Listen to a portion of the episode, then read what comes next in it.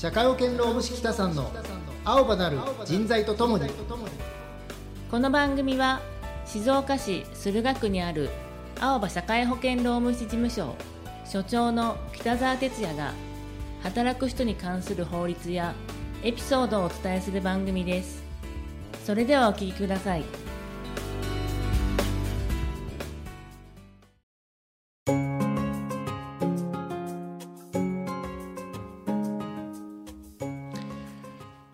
ということで北さん今日もよろしくお願いします。よろしくお願いします。第16回目ですよ。16回目ですね。もう20回がいよいよ見えてきました、ね見えてきましたね。意外といけるもんだと。はい。はい、ということで今日ははい。また褒めるシリーズ。そうですね、はい。褒めるシリーズで、はい。まあ、前回ね褒めるの中で実は、えー褒めるっていうのは伝える側だけじゃなくて相手がいらっしゃるよっていうことをお伝えしました、ええ。しかも相手の考えの、まあ、枠組みって言ったんだけど、はい。相手の考え方のね価値観とかをはい。理解することが、はい。えー大事だよ、はい。それってどういうことって結局は相手の話をしっかり聞くことがはい。褒めるためには必要なんだよっていうお話をさせていただきました、はい。で今回はねその聞くということを話をしていくんですけれども、えーそういう意味で、はい、質問シリーズなんですけどコアちゃん、はい。今日の質問です、はい。コアちゃんねはい。人の相談に乗るとかい。人の話を聞くっていう行動って言いますかね、はい。それに対してコアちゃん的には得意不得意で言うとどっちなんでしょうかね？あのー前回の話でちょっと思ったんですよね、はい。あのーやっぱりこう聞くっていうのは相手がいらっしゃるはいそうというですねことで、ええ。あの褒めるもそうですね。相手がいらっしゃる、はいそうではい。ので、えっ、と相手によってはうん。あのこの人は相談に乗るの不得意なんじゃないかと思われてはいるところあると思うんですけど、うん。まあ、僕自身は、えー話を聞くとかってことは好きかなとは思う、あ好き。はい、はいなるほど、はい。うん、あの聞いて聞いてる時にそのあんまりなんとかな、うん、もう話を遮ってしまいたいとかそういう気分にならないってことですか、あのーまあもちろんそのね状況とか、うん。まあもちろんその相手とかもあってのことですけど、うんうんうん。まあ割と僕相談に乗ってる時っていうのは、うん。あのー相手がな何をどんなことを言ってるかというよりは、うんうんうん。あのとにかくこう自分自身でジャッジしないように、うん。あのなんかか空っぽというか空っぽね。表現がいいのか分かんないですけど、はいはいはい。でその方の感情っていうんですかね、うん。怒ってんのかうん。あの楽しいのかはい。悲しいのか、はい。みたいなその喜怒哀楽をうん。考えながら聞いてることが今質問を受けて、うん。そういうふうに聞いてることが多いなっていうのは思いました。なるほど、はい、えー、とそれはね今日お伝えしている聞くのえーやり方を多分やってらっしゃると思うのでその話をちょっとしていきたいと思います。えーとまあ、ドイツの、ね、哲学者であるハーバーマスさんは、はい。えーある言葉を残していらっしゃいます。はい。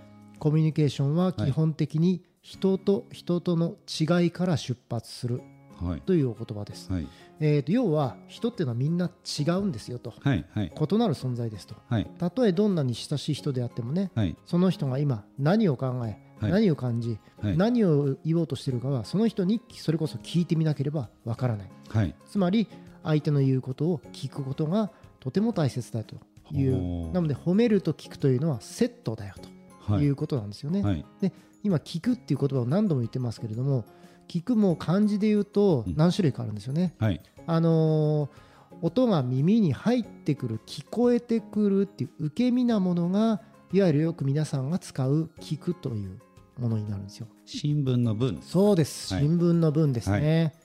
で私が今クワちゃんの聞くはとてもいいよって言った聞くっていうのが、えー、と聴聴覚みたいなね、はい。あの耳辺の。やつ。はい。そうですね。はい。その聞くなんですけれども、はい。それは相手が伝えようとしていることを理解するため、うん。耳を傾けると聞かせてもらう行為なんですよね。はいはい。すごくこうやや積極的にはい。聞くんですけれども、はい。これが先ほどコバちゃんが空っぽにするって言いました。はい。うん、これがそうなんですよ。理解しようとして、はい。自分の価値観をとりあえず置いといてはい。まず相手の話を聞こうというのが耳辺のはい。聴覚の方なんです、ね。はい。でもっといくと3番目が聞く尋ねるみたいなのああのあごん音弁のやつ。そうですごめんなさいですね、はいはい。まあ、これはね相手が伝えようとしていることとかをあの確認するためにね、まあ、尋ねるっていうことで聞くっていうのもあるんですけれども、はいはい。まあ、これかなり積極的な聞くなんですけれどあのーまずそのコミュニケーションをしっかり取るという意味でははい。2番目のはい。聴覚のね耳辺の聞くがはい。とても大事だというふうに言われています。う。ん。はい、そういう意味ではね、あのーぜひ皆さん聞き上手になってもらいたいんですけれども、はい。えーっとそうですね会話っていうのは話し手と聞き手によって決まりますよと。うん。でもあなたが話したいことばかり考えていると、はい。相手の話をそれこそ聞き流してしまう、はい。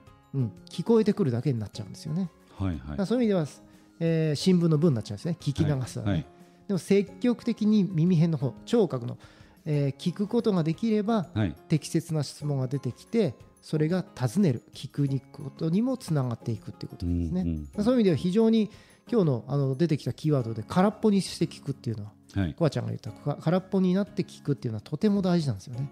うん空っぽになってまず相手が何を言いたいんだろうかっていうふうに聞いてもらうということがとても大事なんです。はいそういう意味ではですねあの空っぽになってもらうだけじゃなくて積極的に関心と共感を持ってもらって聞いてもらうととても、えーいい聞き方になりますよね。はい。うん、っていうのは会話してる相手を受け止めてるよっていうのがあー伝わります。尊厳と価値を大切にしても存在丸ごとこの人は今この時間私に何を伝えたいんだろうかとはい。相手が感じているようにその状態のありのままを受け止める。はいみたいな形ですよね、はい。素直に相手の言いたいことにとにかく興味を持って聞いてもらう、はい。空っぽになってこの人の感情ああ喜怒哀楽の愛なんだなとか、はい。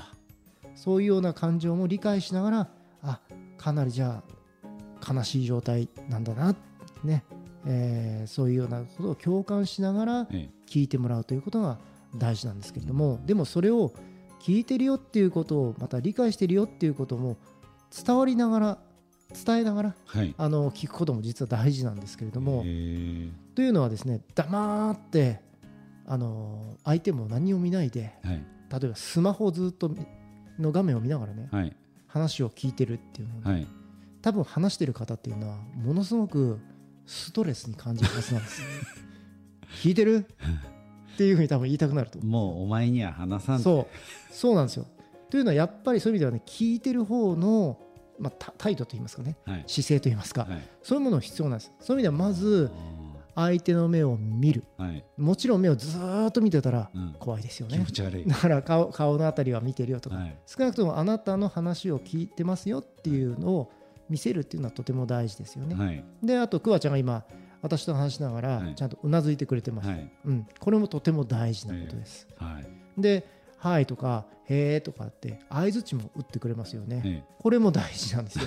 聞いてるよっていうの伝わるんですよ。あじゃあ聞かれてる感覚はありますありますありますあありますあありますよ。はい。コアちゃんとはちゃんとそういう関係性はできているなというのは ありますよ。はい。で、あの例えばね、その教会教会や理解を伝えるために、例えば、エスパルスを見に行ってとても楽しかったです。はいね。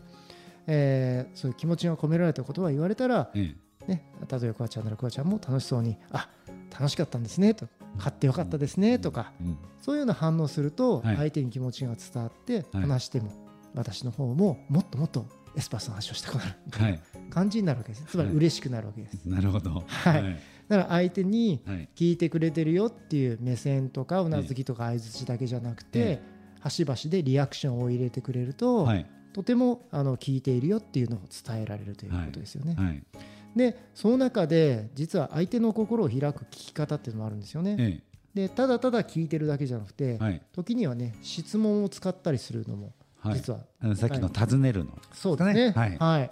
で尋ねるも実は2つあって、ええ。まあ、ちょっと専門用語っぽく言うと、はい。閉じられた質問はいと開かれた質問ってあるんですけど、閉じられたはい。うん、簡単に言うとね質問された相手が「はい」とか「いいえ」とかはい。だけで答えられる質問が閉じられた質問なんですよ。う。ん、ちょっとねまだあの暑さ残るところなのでちょっと例でいくと「あのコアちゃん今暑いの？はい。暑いです。とか、はい。そういうと「はい」とか「いいえ」ってするじゃん「はい。うーん」とかはい。だけで、それがあの閉じられた質問「はい」はい。い、いえ」だけで答えられる質問が、あのーそういう端的に聞ける言葉、はい。でもうちょっと話を膨らませるために開かれた質問ってあるんだけれども、はい。えー要は「はい」「いいえ」だけで答えられるような質問なんですけど、い。じゃあ今の暑さのでいくとねくわちゃんはい。暑そうにしてるけど、はい。エアコンの設定温度下げようか？くわちゃんって大体何度ぐらいが好きなの？ああ私は27度ぐらいです。あ、ー、はい。27度ぐらいっていうとさって感じではい。話がこうああ広がります。広がっていく。そうです。はいはいはい。くわちゃんの27度の価値観ってどうだろうみたいなことにはい。話が広がっていきますよね、はいだからもちろんそこでいや俺がもう27度さとかって自分の話に持ってっちゃうのは、はい。その開かれた質問にはふさわしくないですよね。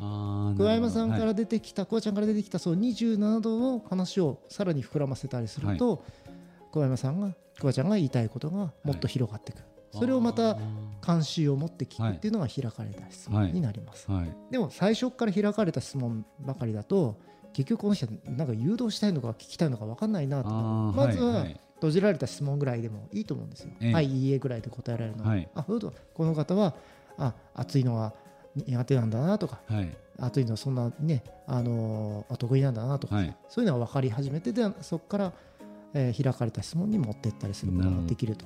そうするとなんとなく今の話で言うとイエスかノーで答えられるのが相手のその話の概要というかそのなんていうのかな、えー、と外側をなんかこうそうですね。あのみ確認するどどういうどういう、えー相談があるんだみたいなこととか、で、えー、とその中に入っていくためには何かこう開かれた質問をして、うん、その方が本当に何を言いたいのかうん、うん。辛いのか悲しいのか、うん。楽しいのかみたいなそういうことをこう聞いていくっていうのが必要になるっていうことですかね。それをそういうことですね。使い分けていく。うーん。うん。なるほど。でくわちゃんが今あの人の話を聞くってことそんな、あのー不得意じゃないよっはいていうふうにおっしゃってたんだけど、はい。それはなぜなら、えー今私の話を聞きながら、はい。私の顔を見るし、はい。見てくれてるし、はい。うなずきもできるし、はい。相づちも自然にできる。はいこれが自然にできるから、はい。そんな不得意じゃないと思うんですよ。ああなるほど。うん、うん。つまりあのコアちゃんと話してて不快な思いを話してる人がしてないっていうのを多分、はい。コアちゃん自身が感じるのではい。人の話を聞くのがそんなに不得意じゃないってあ思うんあなるほど、ですよねはい、でもなんでしょう。あの質問をされた時に、うん。その自分の中に答えがあったら、うん。質問質問というかその話を聞いても意味ないじゃんって思っちゃうんですよ、そうだね、はい。そういう時もあるよね。だからまあこれは多分特にあの夫婦関係とかね、うん。あのカップルさんとか、うん。まあ、そういうあの近しい間柄親子とかうん。が多いんでしょうけど、うん。やっぱりなんかそのそうなるとこう近しい人がたちとこう相談を相談に乗るとかうん。相談をするとかっていうことって、うん結構難しいような気がするんですけどうん。なんかこう北さんはそういう例えば夫婦間とか、うん。そういうことでこう気をつけてることとかってなんかあったりするんですか？そうですね。あの私だけじゃなくて聞くあのやり方として実はもう一つあるのは場所をしっかり設定する。はい。時間を設定するっていうのがあるんはいです。はいあの何かの作業をやりながら、ええ。ねえねえ聞いてって言われても、はい。聞けないことってあるわけじゃないですか。ああなるほど。あの忙しかったね、はい、仕事の時もそうですよね。はいあの上司の立場で、はい。このことでちょっと指示を受けたいですってね、別件であの忙しいとかはい。だちょっと待ってって言わなきゃいけないかもしれないし、はい。はい。あのこうしてくればいいよっていう端的なことしか言えないかもしれないし、だそういう意味では場所とか時間を設定し直す。なるほど。じゃあ今日の夕方じあの応接室で時間取るから、はい。そこの時に話聞かせてくれる？ああそれいい自ですね。分を聞ける状態にはい。リセットするといいますか、はい。セッティングし直して、はいあのクワちゃんの言う空っぽの状態になって聞くっていうのはあ大事です。そういう意味ではスマホも手に持たない。あはい。パソコンからも離れる。はい。電話が鳴らないような場所に行く。はい。で話を聞く。これはだから家族でも実は同じなんですね。ですね。テレビを消すとか、はい。ラジオ消すとか、はい。はい。ね。よくねあの奥さんが一生懸命話しかけてる隣で旦那さんがビールを飲みながらナイターを見てるみたいな、はいそうですね。はいあんた話聞いてんのみたいな。そう。だからそういう意味では奥さんも話を聞いてほしかったらその旦那さんがあの話を聞けない状態の時じゃなくて、はい。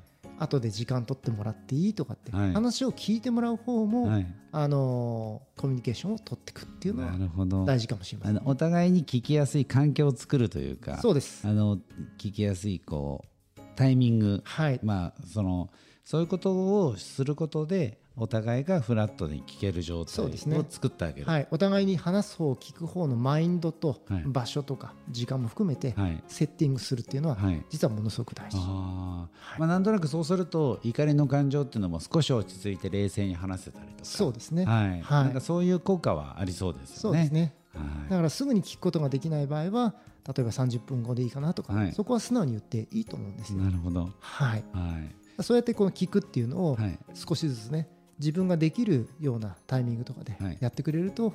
あのー適切な、うん。はい、聴覚の方の聞くができるようになっていくと思います、それがひいてはね、はい。今回伝えたい褒めるにつながっていくと思います、なるほど、はい今日も非常にためになりました。はいありがとうございます。はいえー番組では、えー番組へのですね感想ご意見をですね、えーお待ちしております。えー青葉社会保険労務士事務所ホームページのお問い合わせよりお気軽にですね、えーお寄せいただけたらと思います。